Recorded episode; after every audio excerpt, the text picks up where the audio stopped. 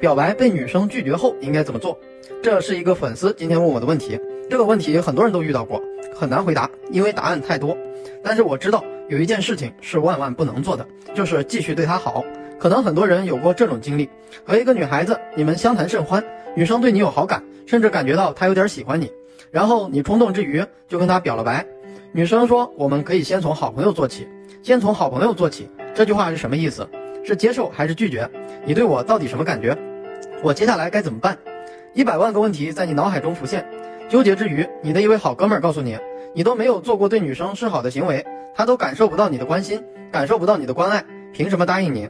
你觉得他一语惊醒梦中人，好像是这么回事啊。后来做了很多向女生示好的行为，关心她，爱护她，找她聊天，给她送礼物，然后你却发现女生明显的在疏远你，排斥你。对此，你百思不得其解。之前还能做好朋友的，有说有笑的，现在却更像陌生人了。你想，就算是普通朋友，也没必要这么冷淡的态度对待我吧？对此，你很纠结，很纳闷。有过类似经历的兄弟举个手。那有人可能会问，被女生拒绝了之后，究竟应该怎么做才是正确的？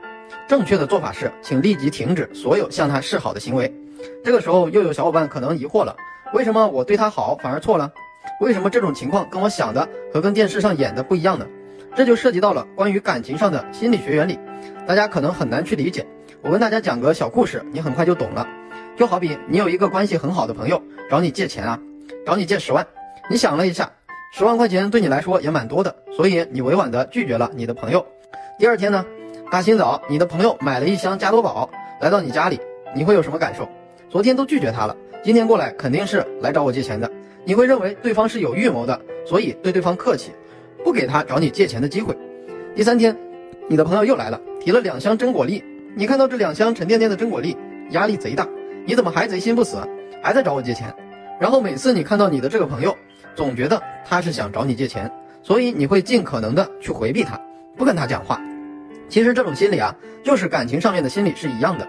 当女生拒绝你之后，你再去做去对他好的行为。他会有一种先入为主的判断，他觉得你的这些行为都是有目的的，并且你每一次向他示好的行为，会让对方感觉到压力很大，就是不舒服的感觉，不自然的感觉。所以接下来他会刻意的回避我们。回过头来想，关系很好的朋友找你借钱，你没有借，你会有什么感受？正常情况下，我们会有一种愧疚感，怕这个事情影响到你们的友谊，所以接下来你会想拉近和朋友之间的关系，去弥补这样这件事情造成的影响。同样的，当你跟女生表白被女生拒绝之后，其实你什么都不需要做，你只需要把她当做一个非常普通的朋友去对待就可以了。自然而然的，你会发现女生会主动的和你聊天，主动的和你搭话，她会主动的拉近你们之间的距离感。这不是瞎扯，真的很多情况都是这样的。所以我再次告诫大家，在被女生拒绝之后，千万千万不要继续对她好。你身边那些逗逼哥们儿、知心大姐跟你讲的心得，听听就好了，千万不能当真。